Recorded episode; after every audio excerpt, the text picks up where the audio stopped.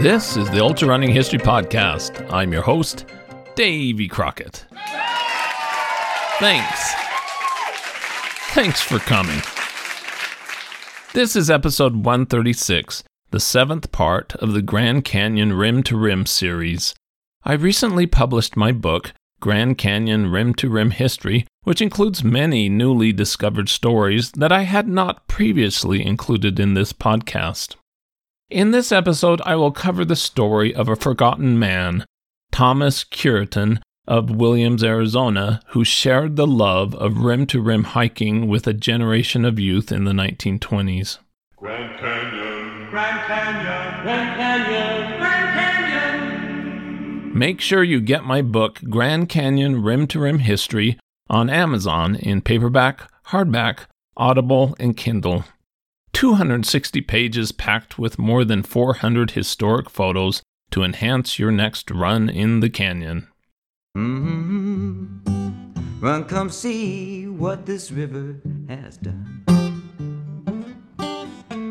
Carve the walls of Grand Canyon with the colors of the rising sun. Thomas Cureton of Williams, Arizona was a significant Grand Canyon rim to rim contributor. Over several years in the 1920s, he guided about 50 youth across the canyon and back, teaching them minimalist camping skills and how to love the canyon while hiking on the developing inner Grand Canyon trails. His pioneer rim to rim efforts inspired and launched hikes involving thousands of Boy Scouts to hike rim to rim in the decades to come. Fascinating and very detailed accounts of their canyon adventures have been recently discovered and are preserved in this episode. Cureton was also the grandfather of future rim to rim record holder Allyn Cureton, who held the fastest known rim to rim times for 38 years. What led Thomas Cureton to make such an impact on the youth of Williams and to introduce them and the citizens of Williams to the joy of crossing the Grand Canyon rim to rim? Cureton was originally from Missouri. He started teaching in 1894 in a country school near Neals, Missouri, and then moved to Montana, where he taught for several years. Furthering his education, he moved to Lawrence, Kansas, and received a law degree at the University of Kansas. While attending, he married Nellie King of his home state of Missouri. She also attended Kansas, where she received a master's degree in Latin. Both were highly educated and natural leaders. In 1906, they moved to Williams, Arizona, where Cureton became the superintendent of schools. He was given the title or nickname of Professor, or Prof for short. Teaching conditions were challenging in the small city, with about 1,000 residents. The school, grades 1 through 8, were crowded with up to 200 children, 50 per room, in the four room school where Cureton was both the principal and teacher of multiple grades. After two years, in 1908, Cureton resigned his job in Williams and went back to school and attended Harvard University, where he earned a Master's of Arts degree. In 1911, Cureton returned to Williams to lead and teach again. He was asked why he returned to Williams. Well, for one thing, I was interested to see how that lot of trees had grown that we planted when I was here before. The city of Williams had been mostly devoid of trees, and Cureton had started a multi decade effort to import and plant trees across the city. As principal, Cureton was not timid about doing unusual things to spark the interest of his students. As the snow started to fall, he constructed a toboggan slide 80 feet long in the schoolyard for 8th and ninth grade boys. It was so popular that lanterns were put up along the slide the first night, allowing them to slide until a late hour. Boys would get to school early and slide until the school bell sounded. It was reported that the slide, quote, was a great help to the progress and discipline of the school as to keep the children busy and contented. Attendance at the school dramatically increased. Cureton soon introduced an athletic club at the school. He was a strong advocate of sports, especially basketball. While attending the University of Kansas, he had become acquainted with its physical education director, Dr. James Naismith, who invented the sport of basketball in 1891. Early in 1912, as the school children were on winter break, the Williams School building burned down.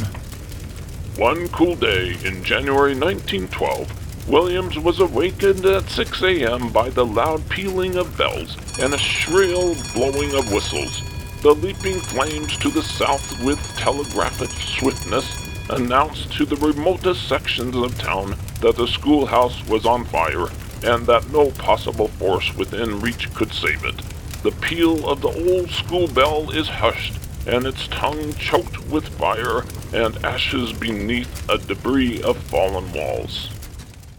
The suspected cause was sparks from a chimney fire. Pipes were frozen, making it impossible to save the building. Cureton worked hard to save the school year. What little furniture that could be saved was moved into the Methodist and Catholic churches and the upstairs of the Opera House to continue classes. Thanks to his lobbying efforts, within a month of its burning, a larger school was planned to be built. The new school was complete in only eight months, ready for the next school year. The first high school in Williams was also established with only a few students, but it would grow to 47 in 1921. Cureton started to purchase acres of land in Williams, becoming one of the largest property owners in the town. He branched out into a business building bungalows and cottages around town and sold alfalfa hay to local farmers and also established a poultry ranch selling eggs and chickens. Cureton was deeply involved with his students even after school hours. In 1919, he had arranged a basketball game between the high school team in Williams against the team in Winslow, Arizona. The boys were allowed to travel to the game without adult supervision. The Williams team won convincingly but behaved poorly during the game. A very unpleasant incident occurred during the game, compelling the officers to penalize the visitors for use of profane language, which was objected by some of the spectators. Cureton wrote a long letter of apology to the Winslow schools. Never again will I allow schoolboys to go alone, even though our games go far behind financially. I have had the boys in my office a long period today, and they all regret the conduct and promise to be gentlemen in the future. In July 1921, Cureton started taking youth on campouts, which would eventually lead him to the Grand Canyon. He took Boy Scouts camping out in the forest at Sycamore Canyon, about 17 miles from Williams. The attraction was a swimming hole with cliffs to jump off. Cureton always camped with a minimalist approach, sleeping out in the open with just blankets. A favorite activity during the day was chipmunk races. Someone would spy a chipmunk, and off they would all race through the woods till someone ran him up a tree. When he jumped, the lucky fellow catching him was the winner. They would then set him free, the excited chipmunk no doubt wondering what all the hullabaloo was about, but thankful for his skin. In 1923, the respect that students had for Prof. Cureton was on display when the seniors observed Ditch Day and kidnapped Cureton to join them on an outing to view cliff dwellings near Flagstaff. Prof felt proud of the students who did not idly waste their time, but showed such keen interest in the formations, art, and history of the ancient landmark that he was called upon to do as much lecturing as any school class demanded.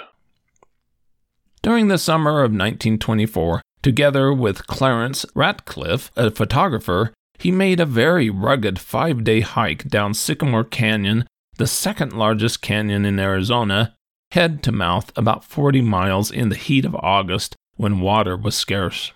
These men are possessed of what might be termed a peculiar bent, in that they are the only ones known to have been similarly inflicted for many, many years.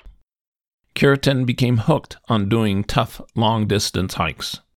Grand Canyon, Grand Canyon, Grand Canyon, Grand Canyon. Cureton, age 48, led his first Grand Canyon rim to rim hike during the week of August 17, 1924, to take four young men from Williams with him. Radcliffe, the photographer, also went along. The hike was ambitious, four days total, camping at the bottom each way. They made stops to enjoy the scenery and also for swims in the Colorado River. The ascent to the North Rim follows the bed of Bright Angel Creek for four miles, and this creek is crossed 60 times in that distance. At first, the party took off their shoes before crossing, but later they saw the impossibility of keeping this up at each ford and plunged in full shod. The stream is about 18 inches deep and very swift. They carried very little food, mostly bread and bacon, and got quite hungry. The trip was enjoyed as keenly by Prof and by the boys. Prof looked ten years younger after the fine outing. In 1925, Cureton again brought a youth group to the Grand Canyon to experience a double crossing and to camp in rugged open air conditions. The group that started down Bright Angel Trail on June 14, 1925, consisted of seven young women, three ladies, and three men. The large group traveled surprisingly light. Each member carried a knapsack with only one blanket, a tin plate, a spoon, a canteen, personal items, and enough food for 10 days. They planned to camp in the open. The ladies' pack weighed 10 to 15 pounds, and the men carried 30 to 35 pounds. They would cook in tin buckets and frying pans that the men carried. On the first day, they descended 3,000 feet and 7 miles passing through Indian Garden, now known as Havasupai Gardens. They continued for a couple miles and stopped on the Tonto Trail. After supper, we spread our blankets in the sand and gravel for our first night. The girls sang us to sleep. Sing around the campfire, meet the moon above. Sing Wohelo, sing Wohelo, work, help, love. The next morning, after a breakfast of cream of wheat, bacon, bread, and prunes, they continued east to tip off. They hiked down the nearly complete new South Kaibab Trail and crossed over the swinging suspension bridge, which gave them a thrill. Their second camp was above Phantom Ranch before the box. The temperature was fierce. We all took a plunge in Bright Angel Creek. Continuing up Bright Angel Canyon the next morning, they had to wade across the creek 37 times in two miles. The water was cold and swift in places, two feet deep, with round, rolling, slick boulders on the bottom. But each member of the party was equal to the task and came through in good shape. They camped near Ribbon Falls, where they played the next morning. The following night, they camped under some oak trees along Bright Angel Creek, above the confluence with Roaring Springs Creek. The next day, they made the huge climb up toward the north rim on the old Bright Angel Trail with its steep zigzags. The North Kaibab Trail up Roaring Spring Canyon was in early construction, but not ready for use. We reached Trough Springs, a distance of three miles, had lunch of hardtack, cheese, and raisins, then completed the climb to the North Rim. They continued their journey along the rim for three miles, reaching Woolley's cabin and the spring there. It was cold on the rim and looked like it would rain. Some cowboys there loaned the group some tents, but it was so cold that by 3 a.m., most of them were huddled around a large campfire, wrapped in their blankets, trying to keep warm. They improved their sleeping conditions the next day and spent three nights camping on the North Rim. Their favorite time was in the evenings. The campfire songs and stories were a scream. Among the activities was a successful snipe hunt. The snipe hunt prank, duping outdoor rookies to hunt for an imaginary creature with an empty bag, began as early as the 1840s. Need a bag so you can put on the snipe's trail so it runs into your bag, so you can catch it, obviously. Now you need a snipe wacky stick. What you're going to do is you are going to take your snipe wacky stick, and once you catch it in the bag, you're going to whack it. Make sense? Cureton also taught the group to sing the King of the Cannibal Islands song.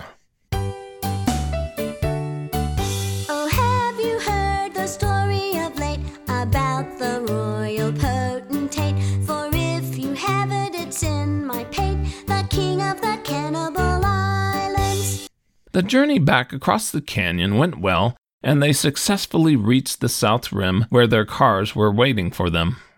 The nine days trip camping in the open will long be remembered by every member of the party. Word of Cureton's Grand Canyon expedition spread throughout Arizona. Prof is gaining fame rapidly for his fine ability as a hike master and for the wonderful localities he picks as his destinations. On August 23, 1925, Cureton led his third Grand Canyon expedition on a double crossing, a group of two men and 11 boys. It was extremely hot. They crossed the river on the swinging suspension bridge and camped at the confluence of Bright Angel Creek and the Colorado River on a sandy beach which they called Little Sahara. There they cooled off swimming. They spent the evening singing songs as Cureton played tunes on his harmonica. In the morning, after another plunge in the Colorado River, they were on their way up Bright Angel Creek by 7 a.m. They counted 37 crossings before reaching Ribbon Falls, where they camped, finding shelter from a storm in overhanging cliffs and caves. The next day, they reached the North Rim via the old Bright Angel Trail and camped near Woolley Cabin. While on the rim, they went exploring, visiting Bright Angel Point and Wylie Way Camp, the auto camp, and counting deer in the forest. On their return journey the next day, they made good time and reached the river by early afternoon. They spent the day in throwing contests and blanket tossing. Before noon the next day, they arrived at the top of the South Rim and gave a huge ovation and cheers to Cureton, showing their appreciation for the wonderful trip. There were no sad incidents except a few blisters. On August 22, 1926, Cureton's fourth expedition included eight boys, including his 13 year old son Carl. This time they descended the new South Kaibab Trail, which had opened the previous summer. They camped on the beach of the Colorado River and the next day ate lunch at Ribbon Falls and enjoyed a shower bath in its spray. At Cottonwood Flats, with great excitement, they killed a large rattlesnake, took its rattler, and reached the North Rim by dusk. At Bright Angel Point, their food was purchased at Wylie Way Camp, which was much better than what they had in their backpacks. It was quite cold that night, but they stayed comfortably warm in the pine needles and kept a big campfire blazing throughout the night. One of the pine needle beds caught fire from sparks about midnight, furnishing yet another variety of thrill. After extinguishing the blaze, the crowd wrapped themselves in their blankets and lay as close as possible to the fire until dawn. They had originally planned to camp for two nights on the rim, but because of the cold and wind, headed back across the canyon on the next day and caught many large rainbow trout in the creek along the way. They had to move their camp for the next night after being driven out by scorpions. The journey enlivened by almost constant singing, the favorite selections being A Long, Long Trail and The King of the Cannibal Islands. There's a long, long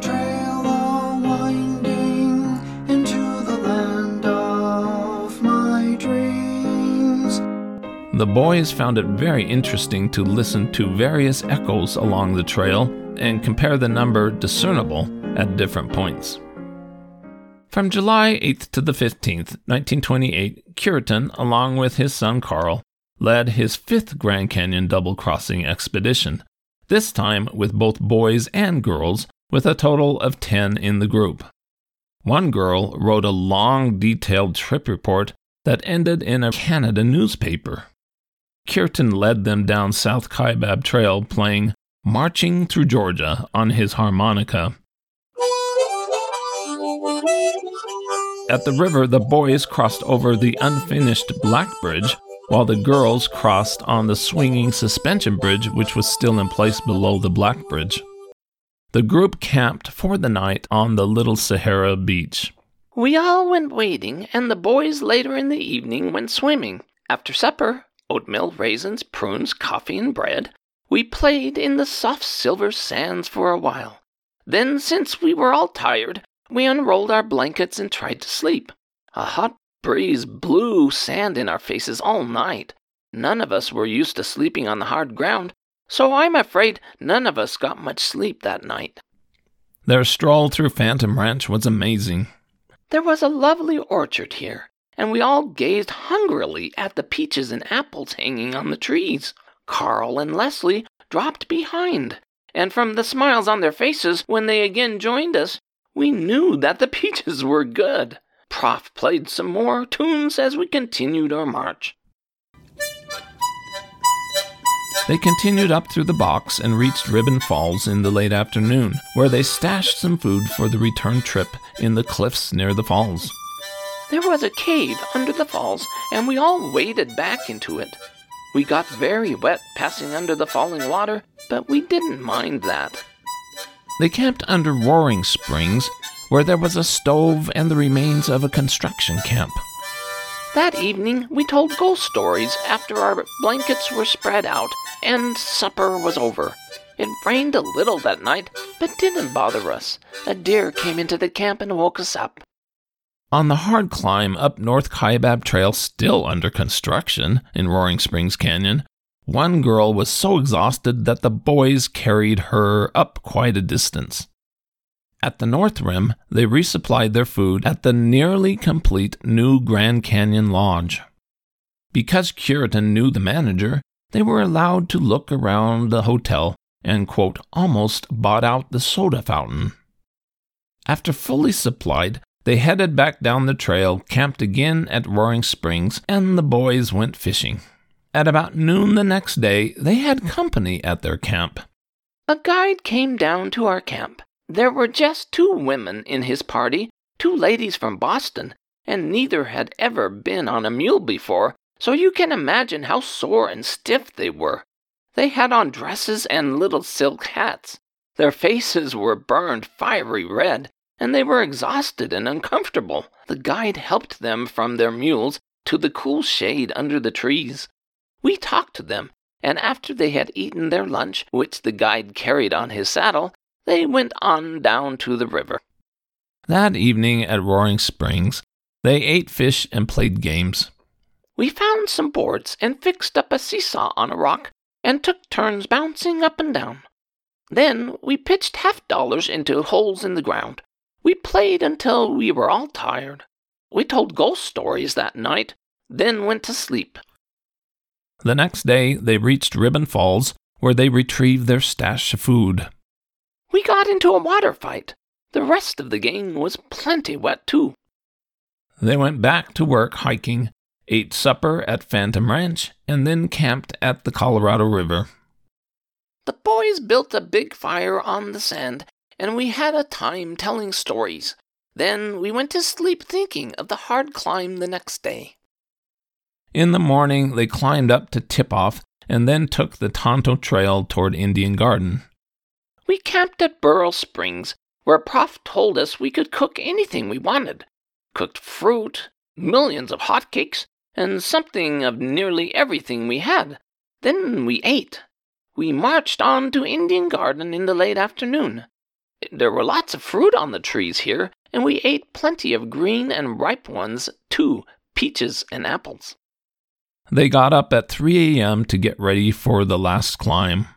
We went slowly and rested often, and gradually drew nearer to the top. We met many people coming down the trail afoot and by muleback. They reached the top and ate everything in their packs. This was the last known youth double crossing that Cureton led. Over the years, he brought nearly 50 young people rim to rim and back.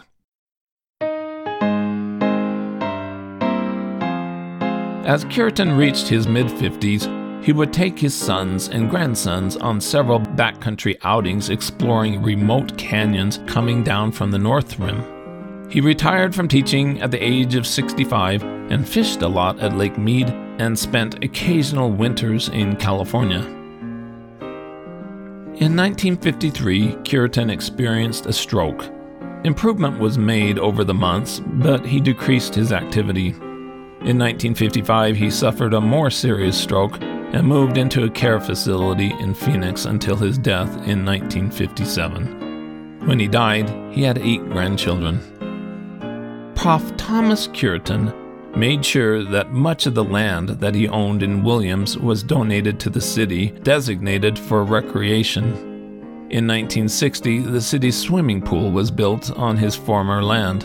In 1986, 6.6 acres of Cureton Park was set aside for a new pool tennis courts, volleyball court, and exercise stations.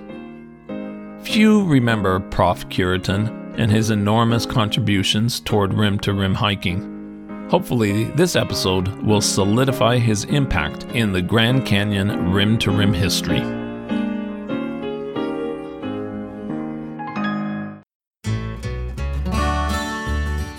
With that, this is Davy Crockett and this is the Ultra Running History Podcast.